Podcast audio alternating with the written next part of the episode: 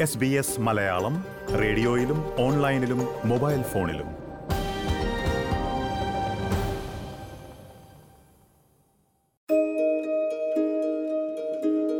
എല്ലാവർക്കും നമസ്കാരം. ഓസ്ട്രേലിയയിലേക്ക് കുടിയേറാനും ഇവിടെ ജോലി നേടാനും ശ്രമിക്കുന്ന ഡോക്ടർമാർക്കും നഴ്സുമാർക്കും മിഡ്വൈഫ്മാർക്കും മറ്റ് ആരോഗ്യമേഖലാ പ്രവർത്തകർക്കുമെല്ലാം താല്പര്യമുള്ള ഒരു പോഡ്കാസ്റ്റുമായാണ് ഇന്ന് എസ് ബി എസ് മലയാളം എത്തുന്നത്. ഓസ്ട്രേലിയയിൽ നഴ്സിംഗ് ഡോക്ടർ രജിസ്ട്രേഷനുള്ള ഇംഗ്ലീഷ് ഭാഷാ മാനദണ്ഡങ്ങളിൽ മാറ്റം വരുത്തുന്ന കാര്യം സർക്കാർ പരിഗണിക്കുകയാണ്. ഒപ്പം ഇന്ത്യയിൽ നിന്നുള്ള നഴ്സുമാരെയും ഡോക്ടർമാരെയും എല്ലാം കൂടുതലായി ഇങ്ങോട്ടേക്ക് എത്തിക്കാൻ സ്വതന്ത്ര വ്യാപാര കരാറിന്റെ ഭാഗമായി നടപടി ഉണ്ടാകണമെന്നും ഇതേക്കുറിച്ച് പഠിച്ച കമ്മീഷൻ ശുപാർശ ചെയ്തിരിക്കുന്നു.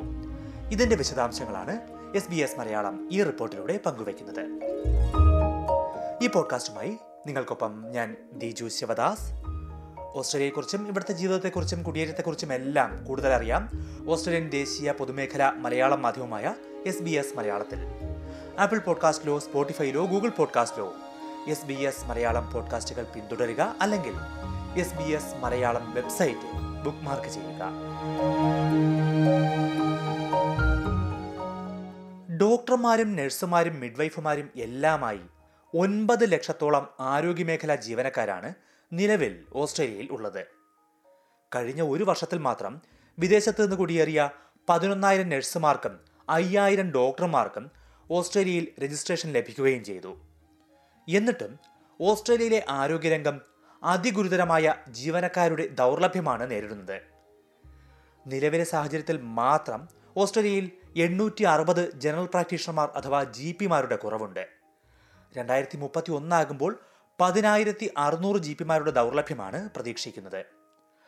അടുത്ത രണ്ടര വർഷങ്ങളിൽ ഓസ്ട്രേലിയയിൽ നാൽപ്പത്തി ആറായിരം അധിക നഴ്സുമാരെ കൂടി വേണ്ടിവരുമെന്നാണ് Australian health practitioner regulation agency അഥവാ ആപ്രയുടെ കണക്കുകൾ. രാജ്യത്തിനകത്ത് തന്നെ കൂടുതൽ പേരെ ആരോഗ്യമേഖലയിലേക്ക് ആകർഷിക്കാനായി നിരവധി പദ്ധതികൾ പ്രഖ്യാപിച്ചിട്ടുണ്ടെങ്കിലും അത് പര്യാപ്തമാകില്ല എന്നാണ് സർക്കാർ പറയുന്നത്. അതിനാൽ വിദേശത്ത് നിന്നുള്ള നഴ്സുമാരെയും ഡോക്ടർമാരെയും എല്ലാം കൂടുതലായി രാജ്യത്തേക്ക് എത്തിക്കുക എന്നത് മാത്രമാണ് സർക്കാരിന്റെ മുന്നിലുള്ള മാർഗം.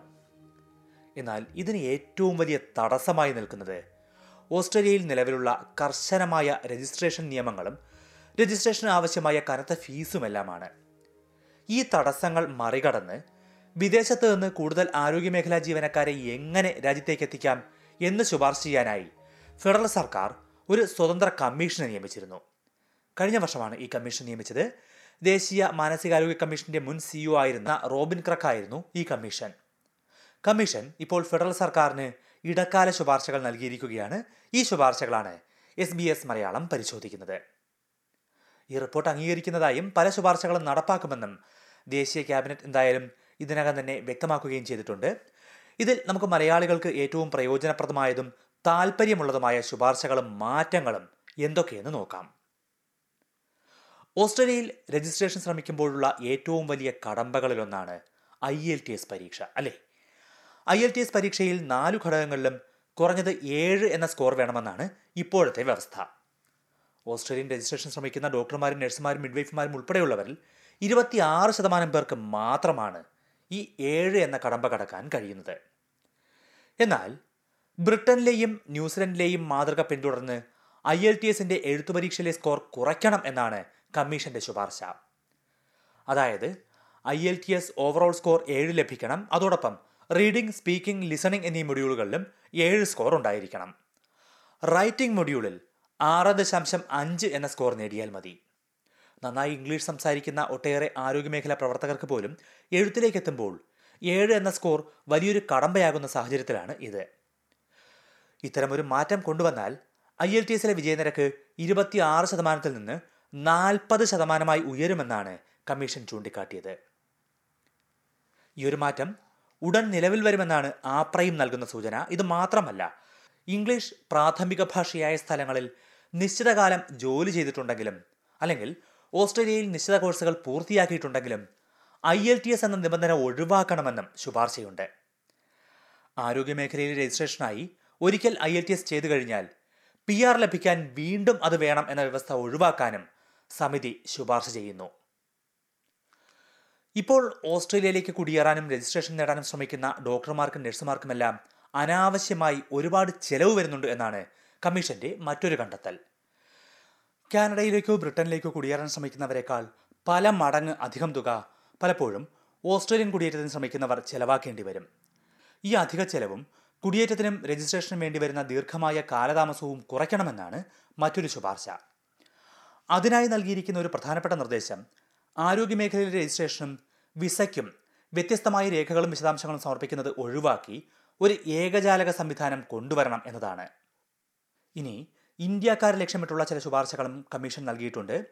ഏറ്റവും അധികം മെഡിക്കൽ ബിരുദധാരികളെയും നഴ്സുമാരെയുമെല്ലാം ലോക വിപണിയിലേക്ക് സംഭാവന ചെയ്യുന്ന രാജ്യമാണ് ഇന്ത്യ. മൂന്ന് ലക്ഷത്തോളം നഴ്സുമാരും മിഡ്വൈഫുമാരുമാണ് ഇന്ത്യയിൽ നിന്ന് ആഗോള രംഗത്തേക്ക് വരാനായി കാത്തുനിൽക്കുന്നത് എന്നാണ് ഓസ്ട്രേലിയൻ സർക്കാരിന്റെ കണക്കുകൾ സൂചിപ്പിക്കുന്നത്. ഇവരെ ഓസ്ട്രേലിയയിലേക്ക് കൂടുതലായി ആകർഷിക്കാനായി ഇന്ത്യയുമായുള്ള സ്വതന്ത്ര വ്യാപാര കരാറിൽ വ്യവസ്ഥകൾ കൊണ്ടുവരണമെന്നാണ് ശുപാർശ. വിദേശ രാജ്യങ്ങളിലെ വിദ്യാഭ്യാസ യോഗ്യതകൾക്കും പരിചയ സമ്പത്തിനുമെല്ലാം കൂടുതൽ അംഗീകാരം നൽകണമെന്നും ശുപാർശ ചെയ്തിട്ടുണ്ട്. ഇതും ഇന്ത്യക്കാർക്ക് ഗുണകരമാകും. ഈ വർഷം അവസാനത്തോടെ റോബിൻ കുർക്ക് കമ്മീഷൻ ദേശീയ ക്യാബിനറ്റിന് അന്തിമ റിപ്പോർട്ട് സമർപ്പിക്കും. അതിൽ കൂടുതൽ ദീർഘകാല പദ്ധതികൾ ശുപാർശ ചെയ്യുമെന്നാണ് അറിയിച്ചിരിക്കുന്നത്. എന്തായാലും ഈ മാറ്റങ്ങൾ എപ്പോഴാണ് നടപ്പാക്കുന്നത് എന്ന കാര്യം എസ് ബി എസ് മലയാളം പരിശോധിക്കുന്നുണ്ടാകും. ഓസ്ട്രേലിയൻ ആരോഗ്യ വകുപ്പുമായും ആപ്രയുമായുമെല്ലാം ഞങ്ങൾ നിരന്തരം ബന്ധപ്പെടുകയും ഇതിന്റെ വിശദാംശങ്ങൾ തേടുകയും ചെയ്യുന്നുണ്ട്. ഏതെങ്കിലും പുതിയ വിവരങ്ങൾ ലഭിക്കുമ്പോൾ അത് പോഡ്കാസ്റ്റുകളായും റിപ്പോർട്ടുകളായും ഞങ്ങളെത്തിക്കും കൂടുതൽ വിശദാംശങ്ങൾക്കായി കാത്തിരിക്കുക. ഈ പോഡ്കാസ്റ്റ് പ്രയോജനപ്രദമാണെങ്കിൽ മറ്റുള്ളവരുമായി പങ്കുവയ്ക്കാനും ഒപ്പം എസ് ബി എസ് മലയാളം പോഡ്കാസ്റ്റുകൾ ഫോളോ ചെയ്യാനും മറക്കരുത്. ആപ്പിൾ പോഡ്കാസ്റ്റിലോ ഗൂഗിൾ പോഡ്കാസ്റ്റിലോ സ്പോട്ടിഫൈയിലോ എസ് ബി എസ് മലയാളം എന്ന് സെർച്ച് ചെയ്യുക അതിനുശേഷം ഞങ്ങളെ ഫോളോ ചെയ്യുക. അല്ലെങ്കിൽ S B S Malayalam website സന്ദർശിക്കാം. ഈ റിപ്പോർട്ട് നിങ്ങൾക്കായി എത്തിച്ചത് ദിജു ശിവദാസ്.